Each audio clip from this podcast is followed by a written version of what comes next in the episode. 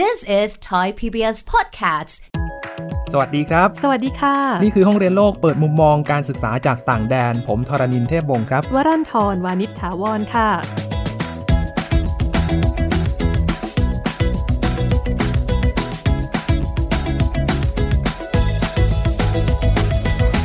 มาเปลี่ยนบรรยากาศกันบ้างครับ มาอยู่ในแถบยุโรป ประเทศที่มีเอกลักษณ์เฉพาะตัวทั้งวัฒนธรรมอาหารสถานที่ท่องเที่ยว สเปนเป็นอีกประเทศหนึ่งที่มีนักท่องเที่ยวไม่น้อยเลยนะครับ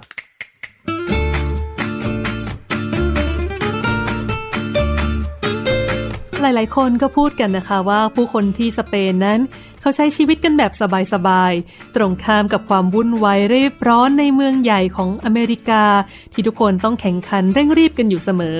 คุณอูธเนศพงษ์ช่วงประยูน ได้ไปเรียนและสัมผัสการใช้ชีวิตทั้งสองแบบ จะมาบอกเล่าให้เราฟังถึงประสบการณ์ของเขาในการเรียนต่อที่สองประเทศนี้ค่ะ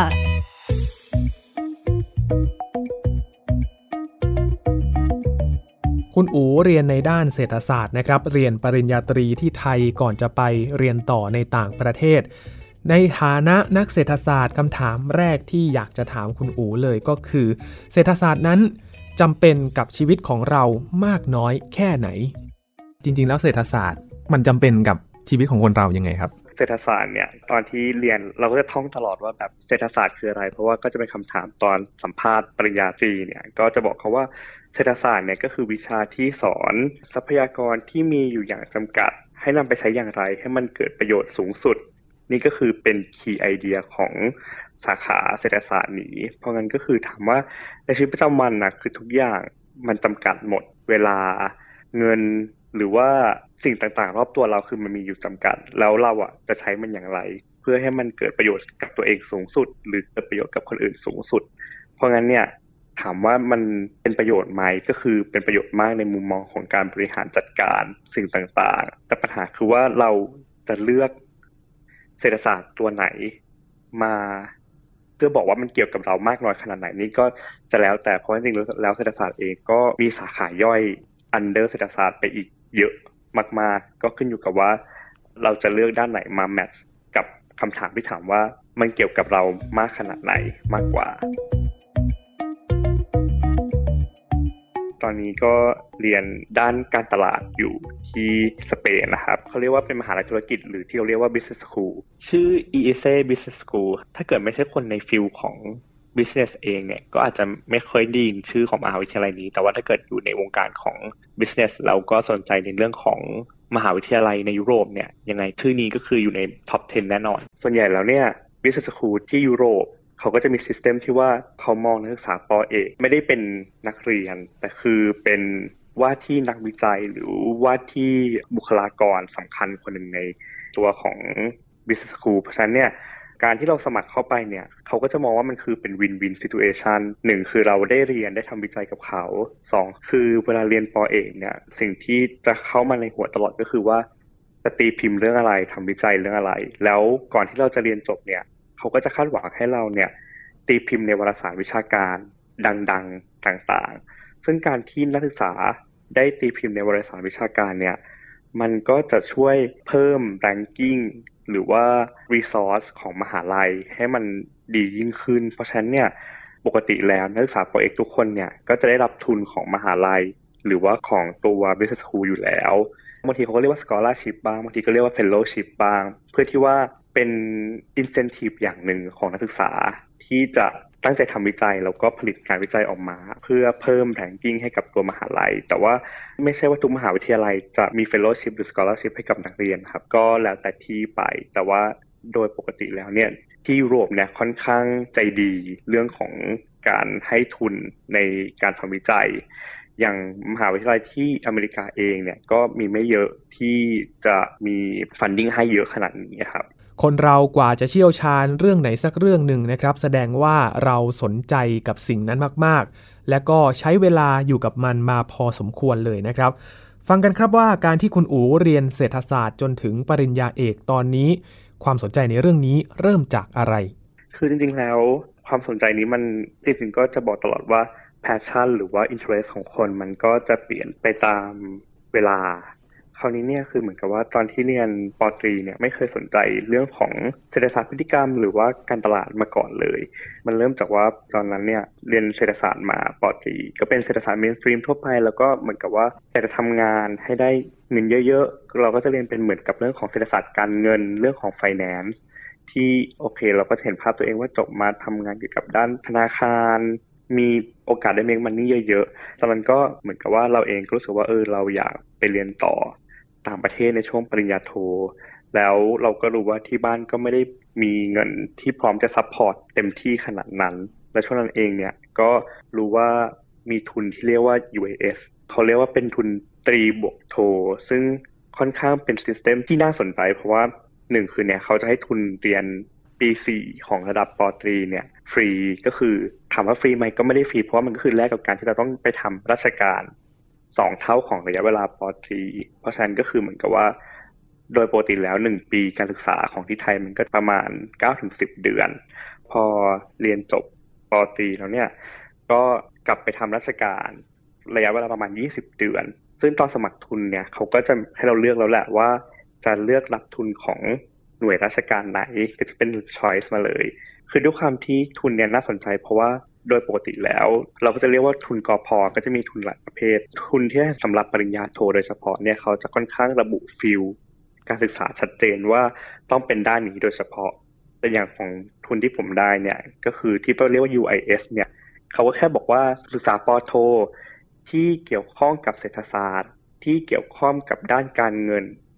คือเพราะงั้นเนี่ยแอเรียที่เขาให้สำหรับไปต่อปอโทเนี่ยคือกว้างมาก ซึ่งระบบของทุนเนี่ยก็คือว่าพอเราเรียนจบ ปอตรีปุ๊บก็ไปทำงานในหน่วยงานราชการก่อน ตามระยะเวลาที่กำหนดไว้ช่วงนั้นเนี่ยช่วงที่ทำงาน 20 เดือนเนี่ยคือหนึ่งคือเราก็จะเห็นแล้วว่าสภาพข้าราชการเป็นยังไงสโคปงานที่เราต้องทำมีอะไรบ้าง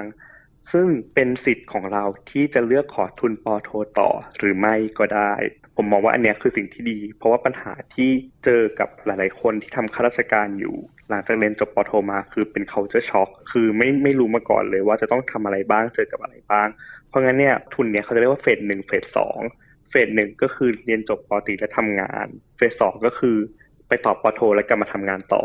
ผมก็เลยเห็นว่าโอเคเนี่ยเฟสหนึ่งเป็นเฟสที่ดีเป็นเฟสทดลองงาน ให้เราเห็นภาพรวมของข้าราชการ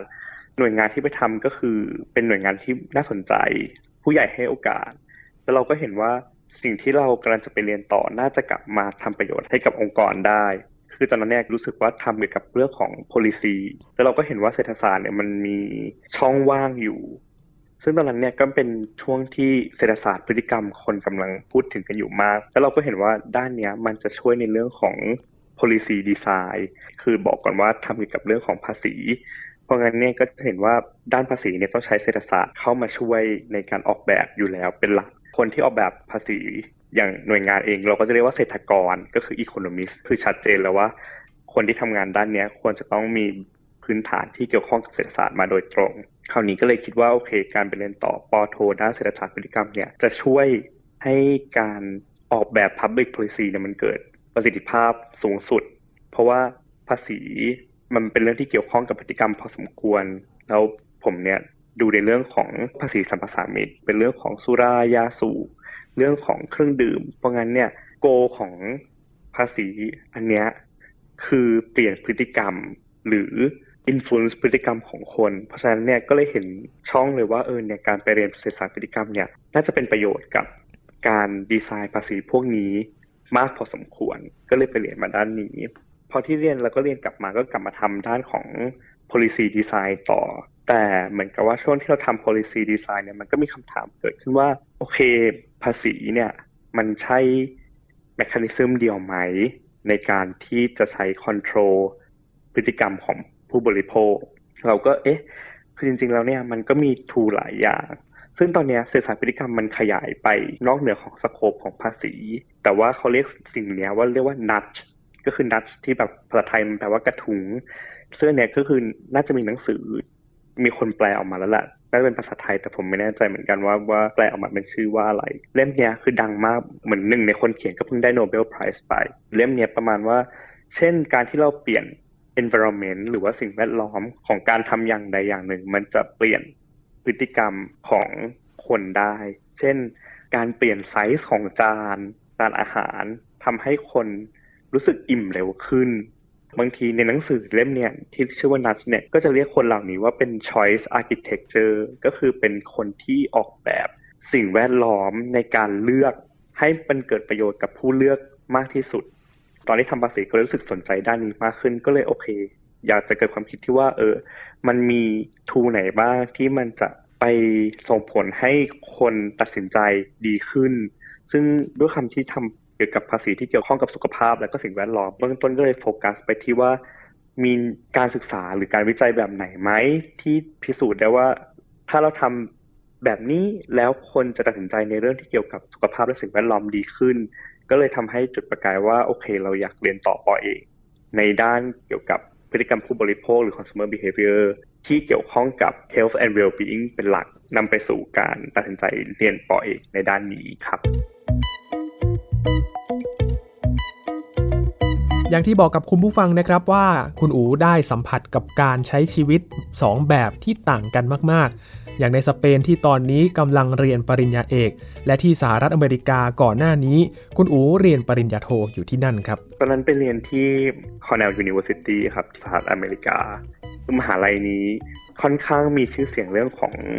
behavioral economics พอสมควรแล้วก็มีอาจารย์ที่ทำด้านนี้อยู่ หลายท่านก็เลยตัดสินใจว่าโอเคมหาวิทยาลัยนี้แหละที่ตอบโจทย์เรา มหาลัยคอนเนลเป็นมหาลัยที่เน้นวิจัย เพราะงั้นเนี่ยในระหว่างที่เรียนก็คือจะมีโปรเจกต์เยอะมาก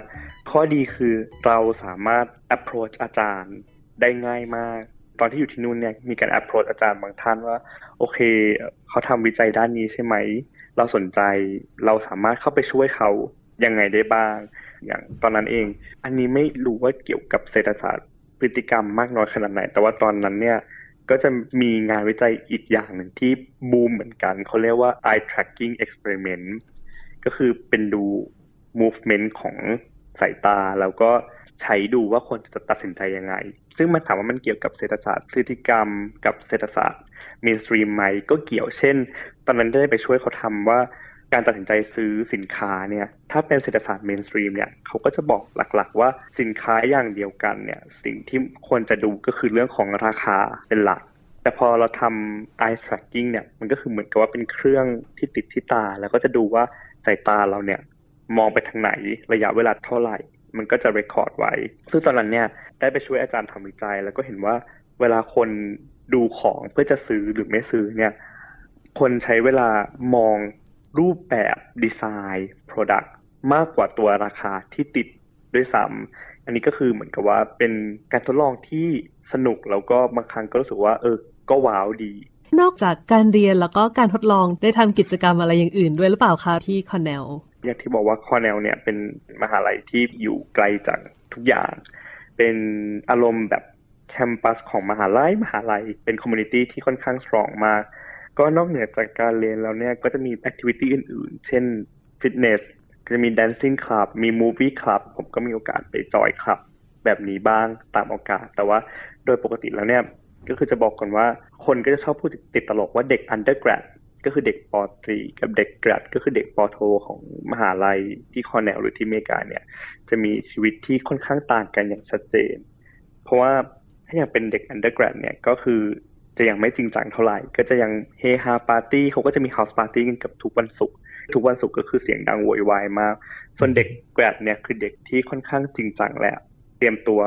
เลือกเส้นทางชีวิตของตัวเองแล้ว เพราะงั้นพอวันเข้าสู่เด็ก grad แล้วเนี่ยก็จะมีชีวิตที่ค่อนข้างจริงจัง activity ก็จะลดน้อยลง แล้วก็ ด้วยความที่โปรแกรมค่อนข้าง intense แล้วคนก็ต้องหางานไปพร้อมๆกันทำให้เด็ก grad ส่วนใหญ่เนี่ย เตรียมเรื่องของ interview ร่อนใบสมัครงานกัน แต่คืออย่างผมเนี่ยก็ยังโชคดีที่ยังมีเวลา เพราะว่าตอนนั้นรู้อยู่แล้วว่ายังไงเรียนจบมาเนี่ย ก็ต้องกลับมาทำงานที่ราชการเมืองไทย ก็เลยมีเวลาในการที่ไปทำกิจกรรมอื่น ๆ บ้าง หรือแม้กระทั่งเจอเด็ก undergrad บ้างก็ตาม แล้วผู้คนที่นั่นเป็นยังไงกันบ้างครับ อย่างมหาวิทยาลัยที่คอร์เนลเนี่ยอยู่ในเมืองที่ชื่ออิตาการ์ซึ่งอิตาการ์เนี่ยถ้าเกิดไม่ใช่ช่วงเปิดเทอมเป็นช่วงแบบ summer หรือ winter break เนี่ยก็คือบอกเลยว่าแทบจะเป็นเมืองร้าง ตัวเมืองเนี้ยเป็นเมืองของมหาลัยโดยเฉพาะ เพราะฉะนั้นเนี่ยสังคมก็คือเป็นคนที่คุ้นหน้าคุ้นตากัน แล้วคนก็จะบอกตลอดว่าให้ be nice to each other เพราะว่าเราไม่รู้หรอกว่าคนเนี้ยเราจะไปเจอกันในคลาสไหน เมื่อไหร่หรือเปล่า เพราะว่าด้วยความที่มหาวิทยาลัยที่คอร์เนลเนี่ยเป็นมหาวิทยาลัยที่เราสามารถลงเรียนวิชาอะไรก็ได้ ของคณะไหนก็ได้ ของชั้นปีไหนก็ได้ เราไม่รู้ว่าวันหนึ่งคนที่เราอาจจะทำไม่ดีใส่เนี่ย อาจจะกลายเป็น classmateของเราก็ได้ เพราะงั้นเนี่ยด้วยความที่เป็นเมืองเล็กๆ แต่อบอุ่น คนคือคุณหน้ากันตลอดเวลายังไงเดินสวนกันอย่างบางที ขึ้นบัสก็เจอแต่คนเดิมๆหรือว่าเส้นทางนี้ที่เราไปซื้อกาแฟ เราก็เจอคนนี้เพราะเขามีคลาสวันต่อมา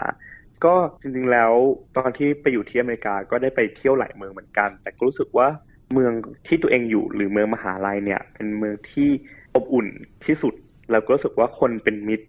มากที่สุดแล้วมันสัมผัสได้ถึงความจริงใจของคนที่อยู่ใน เมืองนั้นนะครับ ซึ่งคนที่อยู่ในเมืองนั้นเองเนี่ยก็จะแบ่งเป็นตัวของนักเรียนที่เรียน แล้วก็คน local ซึ่งคน local เนี่ยเขาก็รู้ว่าระบบเศรษฐกิจหรือว่ากิจกรรมต่างๆ ที่เกิดขึ้นในเมืองเนี้ยมันก็ drive หลักๆ ก็คือโดยนักศึกษาผู้ใหญ่หรือ local เองเนี่ยก็จะมีความเอ็นดูนักศึกษาของที่มหาวิทยาลัยนี้ บางทีก็มีส่วนลดให้มีอะไรให้ครับก็ถือว่าเป็นสังคมอีกแบบหนึ่งที่เป็นอเมริกาแบบอบอุ่นพูดอย่างนี้ละกัน ถามคุณอูครับถึงตอนเรียนที่คอร์เนลว่ามีเรื่องอะไรที่รู้สึกว่าจำได้จนถึงตอนนี้หรือไม่ ก็มีคำตอบที่น่าสนใจจากคุณอูที่รู้สึกถึงความเป็นกันเองของผู้คนที่มหาวิทยาลัยแห่งนี้ด้วยครับ มีเหตุการณ์ไหนที่ถึงขั้นประทับใจที่สุดไหมเขาเรียกว่าเป็นความสุขที่มันเกิดขึ้นในแต่ละวันมากกว่าขึ้นในแต่ละวันเนี่ย เราจะเจอคนที่ดีต่อกันเสมอ บางครั้งคนนั้นก็อาจจะเป็นเพื่อนร่วมงาน บางคนก็คืออาจารย์ บางคนเนี่ยคืออาจารย์ที่ดังมากๆ บางทีเราก็จะจักว่าโอเค อาจารย์เศรษฐศาสตร์คนนี้แบบดังมาก เราเคยเห็นเขา present เราเคยเห็นเขาเราเคยอ่าน paper ของเขา ปรากฏว่ามาต่อคิว กาแฟด้วยกัน แล้ว conversation มันก็เกิดขึ้นง่ายมาก แค่เขายืนอยู่ข้างหลังเรา หรือเราสั่งกาแฟ แล้วเขาก็ถามว่าคือด้วยความที่อย่างที่บอกมหาลัยมหาวิทยาลัยเป็นมหาวิทยาลัยที่ค่อนข้างเป็นสังคมแบบมหาวิทยาลัยมหาวิทยาลัยคือไม่ไม่มีใครอื่นเลย มีแต่เด็กนักเรียนอาจารย์ community ของของคอร์เนลเพราะฉะนั้นเนี่ยการทำความรู้จักกันจะเป็นเรื่องง่ายมากคือเราจะไม่รู้สึกว่าเรา uncomfortable กับการทำความรู้จักใครสักคน หรือการมี conversation กับใครสักคนที่ไม่รู้จักกันมาก่อน คือมันเกิดขึ้นง่ายมากในมหาวิทยาลัย ไม่ว่าจะเป็นในร้านกาแฟ หรือว่าบางทีอย่างมหาวิทยาลัยเองเขาก็จัดเรียกว่าเป็น Happy Hour TGIF ก็คือ Thank God It's Friday ทุกวันศุกร์ในโรงอาหารเนี่ยก็จะ offer เป็น discount discount เบียก็คือเป็นเบียร์ราคาถูก ซึ่งเด็กๆก็จะไปกัน แล้วก็เป็นช่วงเวลาที่ทำให้เราได้เจอกับคน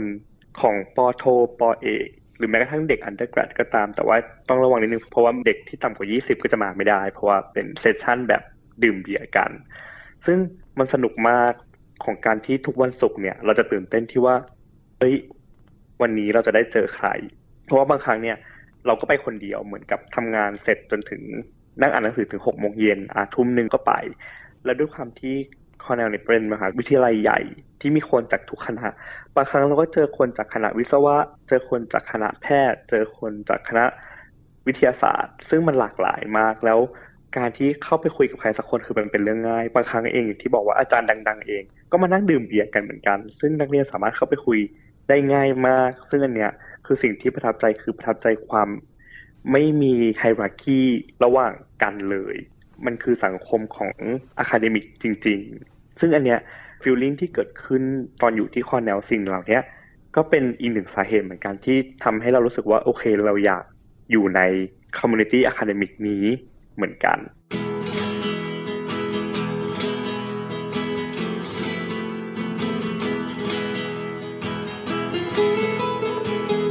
จากสหรัฐอเมริกามาที่สเปน การใช้ชีวิตที่สเปนเป็นยังไงบ้างคะ จริงๆ ก็ต้องบอกก่อนว่า core value ในการ drive ของอเมริกากับสเปนเนี่ยต่างกัน เราจะชอบได้ยินคำว่าแบบทุนนิยมจ๋า ซึ่งเนี่ยผมก็จะ define ว่า อเมริกาเนี่ยคือประเทศทุนนิยมจ๋าที่ถูก drive ด้วย incentive ด้วยของเงินด้วยของการใช้ชีวิตที่มันค่อนข้างไปไวคนโฟกัสเรื่องของงาน คน hard working ซึ่งสเปนเนี่ยเหมือนกับเป็นอีกเรื่องหนึ่งเลย เป็น another different story ที่คนที่เนี่ยถูก drive ด้วยเขาเรียกว่า life balance ก็คือคนที่จะมีความชิล นอนตื่นสายมีสิ่งที่เรียกว่าเซียสตาก็คือการนอนกลางวัน ซึ่งก็ถือว่าเป็นคอ value ของเขา คือตอนที่มาเนี่ยตกใจมากที่ว่าพยายามจะเปิดธนาคาร ปรากฏว่าทุกแบงก์ปิดบ่ายสองก็คือตกใจมากว่าเฮ้ย มีแบงก์แบบปิดบ่ายสองด้วย ซึ่งอย่างอเมริกาเนี่ยก็คือแบงก์ออเปเรตอย่างน้อยก็คือแบบสี่โมงเย็นทุกวันอย่างที่สเปนเนี่ยปิดบ่ายสองก็คือปิดแล้ว คือบางทีถ้าสมมติว่าเราเรียนทุกวันอย่างเงี้ย การที่เราจะหาเวลามาเปิดแบงก์เนี่ย ก็ ก็ยากเหมือนกัน เพราะว่าเวลามันไม่ตรงกัน แล้วเขาค่อนข้าง concern เรื่องของที่เห็นมาแล้วเคยคุยก็คือ เราชอบคิดว่า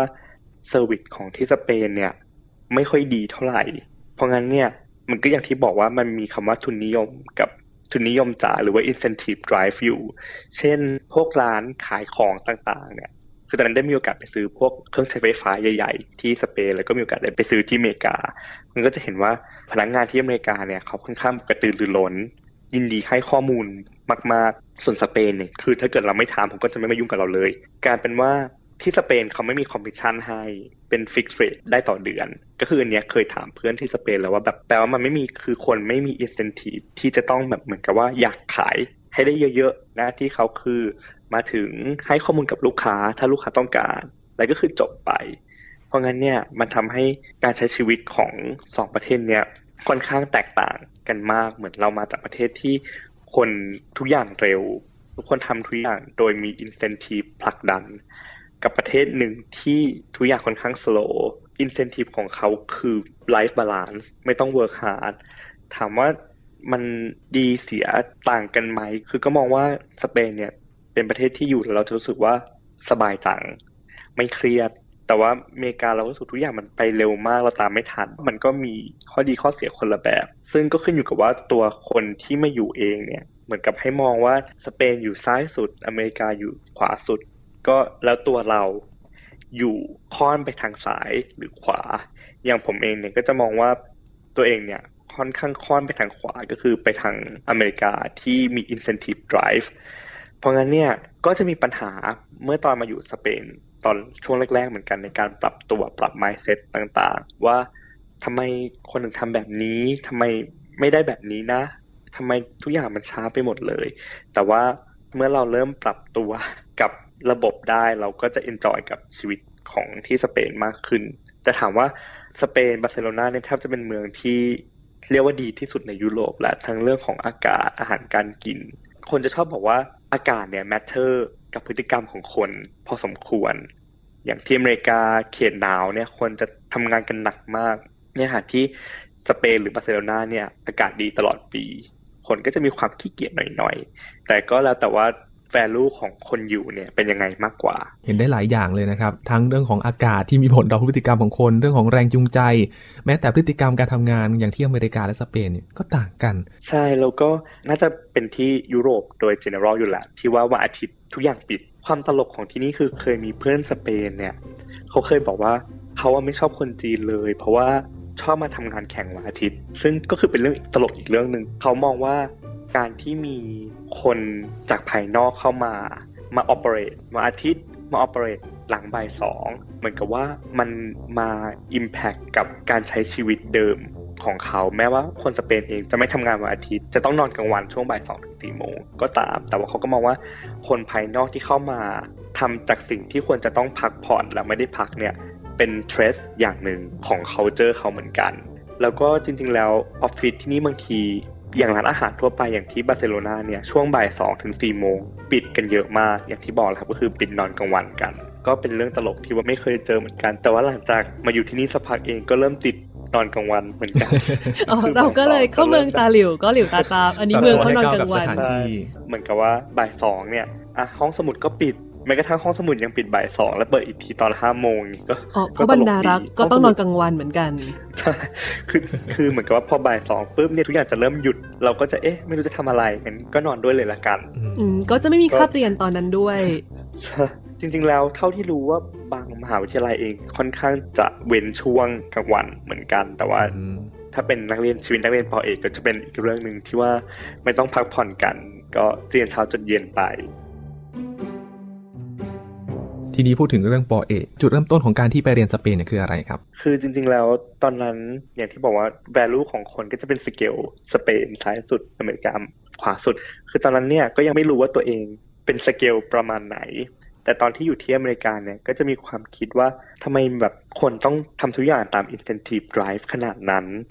มันจะเครียดเกินไปหรือเปล่าในการใช้ชีวิต เราก็ประกอบกับอากาศด้วยอะไรด้วยรู้สึกเหมือนกับว่าอากาศที่มันหนาวตลอดปีบางทีมันอาจจะ depress ก็ได้ แต่ว่าคือตอนที่ผมอยู่เองไม่ได้มีปัญหาเรื่องของ depress ถามว่ามันรู้สึกหม่นหม่นหน่อยไหมก็นิดหน่อยแต่ก็ไม่ได้มีปัญหาอะไรจาก factor เรื่องของอากาศมากนัก แต่ว่าก็รู้สึกว่าเออชีวิต ป.เอกเนี่ย เราต้องอยู่กับมันแบบ4-5ถึง6 ปี เราควรจะ concern เรื่องของอาหารอากาศสิ่งแวดล้อมมากกว่าแค่การเรียนอย่างเดียวไหม ซึ่งตอนนั้นก็เลยคิดว่าสเปนเนี่ยถ้าฟังเราก็จะมีภาพของความว่าสเปนคือประเทศที่ chill ประเทศที่ทุกอย่าง relax slow life โดยเฉพาะบาร์เซโลนามีทะเลมีหาด อาหารการกินพร้อม ค่าครองชีพไม่สูง ถ้าเกิดเคยอ่านบางเว็บไซต์ คือตอนนั้นเนี่ยตอนที่หาเรื่องที่เรียนป.เอกเนี่ยก็คือ คนจะมีเลเวลของการ screening คนละแบบ อันนี้มันก็จะมีความเป็นเศรษฐศาสตร์พฤติกรรมนิดนึง คือเขาบอกว่าถ้าคนมีเหตุผลเนี่ย คนจะเหมือนกับว่าตั้งแมทริกว่าปัจจัยอะไรบ้างที่ส่งผลกับการตัดสินใจในการไปเรียนต่อเองหรือไม่เรียน แล้วก็จะต้องคำนวณแต่ละอันคำนวณออกมาเป็นตัวเลข แล้วก็เลือกอันที่มันให้ค่าสูงที่สุด แต่ว่าเศรษฐศาสตร์พฤติกรรมจะบอกว่าคนเนี่ยไม่สามารถกางทุกอย่างออกมา แล้วแบบให้ value แต่ละอันได้ เพราะว่ามัน beyond limit ของการทำงานของสมองไป เพราะงั้นคนก็ใช้ระบบการ screening เช่นของผมคือ อยากได้ประเทศอากาศดีหน่อย เพราะงั้น อเมริกาข้างบนก็คือตัดไป ยุโรปข้างบนก็คือตัดไป ก็คือเหลือแค่กลุ่มข้างล่าง ยุโรปข้างล่างกับอเมริกาฝั่งแคลิฟอร์เนีย ตอนนั้นเนี่ยก็ดูไว้คือรู้สึกว่าอยากมาอยู่ยุโรป เพราะว่าหนึ่งคือมองว่าโอเค ถ้าเราได้ไปอยู่สี่ห้าปีที่ยุโรปเนี่ย หนึ่งคือเป็นคนชอบเที่ยวชอบดูสถาปัตยกรรมสวยๆ มากกว่าธรรมชาติหรืออะไรแบบนี้ ก็เลยรู้สึกว่าโอเคชอบอยากอยู่ประเทศที่มันมีศิลปะ มีสถาปัตยกรรมหรือมีประวัติศาสตร์เยอะ โอเคงั้นเราอยากมาเรียนแถวยุโรปเนี่ยแหละ เพราะว่าจะได้มีโอกาสได้ไปเที่ยวด้วย เพราะว่าคือสี่ห้าปีมันต้องเครียดแน่นอน แล้วก็อะต่อมาเลือกอยู่ยุโรปแล้วแล้วจะเอายุโรปโซนไหนดี เราอยากได้อากาศดีหน่อย ก็เหลือแค่ฝรั่งเศสสเปนอิตาลี ที่อยู่ข้างใต้หน่อย ก็เลยมาสโคบดูว่ามีมหาวิทยาลัยไหนบ้างที่มีชื่อเสียง แล้วสิ่งที่ตัดสินใจต่อมาคือว่าอย่างตัวผมเองเนี่ยมองว่าปอเอกเนี่ยเราไม่ควรจะต้องเสียเงินเพื่อเรียนปอเอกผมมองว่าเราเรียนปอเอกเพื่อ generate value back ให้กับ society ให้กับสังคมวิชาการ ก็มองว่าผมเองอะก็จะไม่ invest money กับตรงนี้ เพราะเรา willing ที่จะ invest time ทั้งชีวิตของเราที่เหลือกับ งวิชาการแล้ว เพราะฉะนั้นเนี่ยผมว่ามันไม่แฟร์ที่เราจะต้อง invest money ในส่วนนี้ด้วย คือเหมือนว่าต้องหาทุนใช่ ก็คือมหาลัยต้องให้ทุน ผมถึงจะตัดสินใจเรียนที่นี่เท่านั้น ก็เลยต้องสกรีนนิ่งอีกทีหนึ่งว่าโอเค เพราะว่าไม่ใช่ทุกมหาวิทยาลัยที่จะมีทุนให้อย่างอย่างที่เล่าไปตอนต้นว่าบางทีก็ให้ทุนเยอะ บางทีก็ให้ทุนน้อย บางทีให้ทุนพอแค่ค่าบ้าน แล้วก็ที่เหลือก็ต้องเป็นบริหารจัดการเราเอง ซึ่งก็เลยเป็นตัวตัดสินใจการที่มาสเปน เพราะว่ามหาวิทยาลัยนี้ที่ผมเรียนอยู่ปัจจุบันเนี่ยก็คือ ให้ funding ค่อนข้างสูง สามารถมีชีวิตที่โอเคได้ที่บาร์เซโลนาก็เลยตัดสินใจเลือกมาที่นี่ แล้วก็ประกอบกับว่ามีอาจารย์ที่ทำวิจัยที่เราค่อนข้างสนใจอยู่ทำงานอยู่ด้วย ก็เลยตัดสินใจมาที่นี่ครับ ชีวิตที่สเปนเนี่ยค่ะที่ผ่านมามีเรื่องอะไรที่สัมผัสได้ถึงความแตกต่างจากที่อื่นๆไหมคะสเปนถามว่าในเรื่องของการใช้ชีวิตเนี่ยก็ต่างแต่ว่ามันก็คือความชิลที่ต่างจากอเมริกาอย่างมาก ความประทับใจของที่นี่คือโดยทั่วไปแล้วเนี่ยคนที่นี่จะเรียกตัวเองว่าเป็นคนคาตาลัน เขาจะไม่เคลมตัวเองว่าเขาเป็นคนสเปนเอกลักษณ์ของคนที่นี่คือเขาเคลมว่าเขาค่อนข้างจริงจังกว่าคนสเปนทั่วไป ซึ่งถามว่าจริงๆแล้วจริงไหมก็ ก็จริงนะถ้าเกิดสมมติว่าดูจากตัวเลขของเศรษฐกิจหรือว่าอะไรด้านเนี้ยก็คือ efficiency rate ของที่บาร์เซโลนาค่อนข้างสูงกว่าที่อื่นอย่างผมเนี่ยก็ยังไม่เคยไปเมืองอื่นเหมือนกัน แต่ว่าเพื่อนที่อยู่ที่นี่เองก็บอกว่าเฮ้ยถ้าได้ลองไปเมืองอื่นในสเปนแล้วเนี่ยจะรู้เลยว่าคนคาตาลันเนี่ยขยันมาก ซึ่งผมเองก็ยังไม่มีโอกาสได้ไป ถ้าเกิดได้ไปก็อาจจะมา confirm ได้ว่า คนคาตาลันเนี่ยขยันสุดจริงหรือเปล่า แต่ว่าสิ่งที่ประทับใจมากคือประทับใจอาจารย์ที่ปรึกษาของตัวเอง เขาเป็นคน local ที่นี่ก็คือเป็นคนคาตาลัน ประทับใจอาจารย์มากคือหนึ่งคือเขา helpful มากสองคือวายของผู้คน ถ้าเรามาอยู่ที่นี่เราจะสังเกตได้เลยว่าวายของคนสเปนจะเป็นอีกวายหนึ่งวายของคนอเมริกาจะเป็นอีกวายหนึ่งวายของคนยุโรปด้านเหนือจะเป็นอีกวายหนึ่ง ซึ่งวายของคนสเปนคือถ้าวันที่เรามีปัญหาเรารู้สึกว่าเราเครียดมาก ไปนั่งกินข้าวกับคนสเปนเมื่อไหร่เนี่ยจะรู้สึกว่าแบบเออโอเค ชีวิตมันรีแลกซ์มากจริง ๆ คือเขาจะไม่เครียดเขาจะสามารถออฟเฟอร์มุมมองอะไรก็ตามที่ทำให้เรารู้สึกว่า โอเคแบบ มันก็แค่นั้นแหละ ซึ่งก็ถามว่าเป็นอีกวิธีหนึ่งไหมที่ทำให้เราไม่เครียดก็ก็ดีครับ ก็ทำให้เรารู้สึกว่าเราไม่เครียดการที่มีอาจารย์ที่ปรึกษาเนี่ย ที่เป็นคนสเปนเนี่ย ผมว่ามันเหมาะที่สุดแหละที่ มาใช้ชีวิตที่นี่แล้วเขาเองก็คือเข้าใจปัญหาคือจริงๆแล้วตอนที่เรามาตอนแรกเราก็มีปัญหาเรื่องของการปรับตัวเยอะ ซึ่งอาจารย์เนี่ยก็ให้คำแนะนำได้ดีมากว่าทำยังไงถึงจะ survive อย่างมีความสุขในประเทศที่เรารู้สึกว่าเราไม่ค่อยเข้ากับมันมากขนาดนั้นนะครับจากเรื่องราวทั้งหมดที่คุณอูเล่ามา คุณอูได้สรุป key สำคัญให้คุณผู้ฟังนะครับ เพื่อหลาย ๆ คนจะนำไปปรับใช้กันครับ key สำคัญก็คือหนึ่งต้องรู้ตัวเอง ปริญญาโทเนี่ยเราก็มี goal อีกแบบหนึ่ง ปริญญาเอก เราก็มี goal อีกแบบหนึ่งแล้วในแต่ละช่วงของชีวิตของคน เราก็มี passion เรามี goal ไม่เหมือนกัน เพราะงั้นเนี่ยการตัดสินใจมาเรียนต่างประเทศในแต่ละครั้ง สิ่งที่ต้องคิดคือว่าเราต้องการอะไรจากมัน อย่างเช่น ตอนผมเรียนปอเอกเนี่ยคนก็จะถามตลอดว่าทำไมถึงเลือกมาเรียนที่สเปนทำไมตัวเองจบแบบจากอเมริกามาคำตอบของผมก็คือ เพราะว่า goal ในการไปเรียนของผมไม่ใช่แค่ ไปทำวิจัยที่มันดีมาก under มหาลัยที่ดีมากกับอาจารย์ที่ดีมาก แต่ถ้าเกิดต้องเครียดกลับมาเนี่ย ผมมองว่าห้าปีมันจะเป็นห้าปีที่มันทรมาน ก็เลยอยากได้ห้าปีที่มีความสุข enjoy กับชีวิต และอยู่ในมหาลัยที่ค่อนข้างมีชื่อเสียง เป็นสิ่งที่ทำให้ตัดสินใจให้ตัวเองมาอยู่ที่นี่ตอนนี้ พอเรารู้ goal แล้วเนี่ยมันทำให้การสกรีน มหาวิทยาลัย สกรีนประเทศ ทุกอย่างมันง่ายมาก เพราะงั้นนี่ก็จะบอกตลอดว่าเนี่ยถามตัวเองว่าอยากไปเรียนอะไร อยากไปเรียนเพื่ออะไร แล้วมันจะตอบกับ goal เราขนาดไหนทั้ง short term ทั้ง long term เห็นภาพตัวเองไหมเพราะถ้าเกิดตรงนี้มันชัดแล้วเนี่ยมันทำให้การตัดสินใจทุกอย่างง่ายขึ้นเยอะมากๆ แต่ว่าหนึ่งอย่างที่จะบอกตลอดก็คือ ถ้าคิดดีแล้วอะบางครั้งมันก็ชีวิตมันก็มันก็ยากครับบางครั้งมันอาจจะมีบางจุดเหมือนกันที่เรารู้สึกว่าเออแบบสิ่งที่ตัดสินใจมันเอ๊ะคิดผิดหรือเปล่า แบบรู้งี้คำว่าแบบรู้งี้เลือกอันนั้นดีกว่าำหรับผมเนี่ยไม่เคยมีฟีลลิ่งที่รู้สึกว่ารูนี้ โอเคมาอาจจะมีตอนหนึ่งที่เราอาจจะมาถึงจุดที่ว่าเอ๊ะเราอยากเปลี่ยน เราอยากเปลี่ยนที่เราอยากเปลี่ยนการตัดสินใจ แต่ทุกครั้งเราก็จะถามตัวเองว่า ถ้าเราย้อนเวลากลับไปในวันที่เราต้องเลือกตัดสินใจตอนนั้น เราจะเปลี่ยนการเลือกไหม ก็คงไม่เปลี่ยนเพราะตอนนั้น เรารู้ว่าเราเป็นคนแบบนั้น เราต้องการแบบนั้นแบบนี้ แล้วเราก็ตัดใจเลือกอันนี้แล้วเพราะเราคิดว่ามันดีกับเราที่สุด ซึ่งพอเรามาแล้วมันก็มีปัจจัยหลายอย่างทำให้เราเปลี่ยนไป คนเรามันเปลี่ยนไปตลอดอยู่แล้ว เพราะงั้นถ้าเรารู้ทุกอย่างชัดเจนอะคือเราจะไม่รู้สึกเสียใจกับสิ่งที่ตัวเองตัดสินใจมา ถ้าเกิด once interest มันเปลี่ยน เราก็แค่หาโซลูชันใหม่ แต่ถามว่าเรารู้สึก regret ไหมก็ไม่ก็เพราะตอนนั้นเราสนใจด้านนั้นจริง ๆ ถ้าสมมุติว่าเราจะเปลี่ยนความสนใจทีหลังเนี่ยมันก็เป็นเรื่องช่วยไม่ได้ก็แค่นั้นเองครับผม จทย์ใหญ่ของการไปเรียนต่างประเทศเรื่องหนึ่งก็คือการปรับตัวนะครับ เมื่อเราเลือกที่จะไปเรียนที่ประเทศไหน ก็ต้องเรียนรู้หาข้อมูลเกี่ยวกับสังคม วัฒนธรรม และผู้คน เพื่อปรับการใช้ชีวิตให้เข้ากับประเทศที่เราอยู่ให้เร็ว อย่างคุณอูนั้นจากสังคมเร่งรีบทุกอย่างต้องเสร็จต้องด่วนของอเมริกา ก็มาเจอกับสังคมที่มีการพักผ่อนนอนกลางวันบ้างอย่างที่สเปน ก็นับว่าเป็น culture shock ที่อาจจะต้องปรับตัวกระดับหนึ่ง การปรับตัวนั้นก็เป็นกุญแจสำคัญของการประสบความสำเร็จในชีวิตการเรียนต่อนะคะ ยังมีอีกหลายมุมมองการศึกษาจากต่างแดนให้คุณได้ติดตามที่นี่กับห้องเรียนโลกครับทรณินเทพวงศ์ครับ วรันทรวานิชถาวรค่ะ สวัสดีครับ สวัสดีค่ะ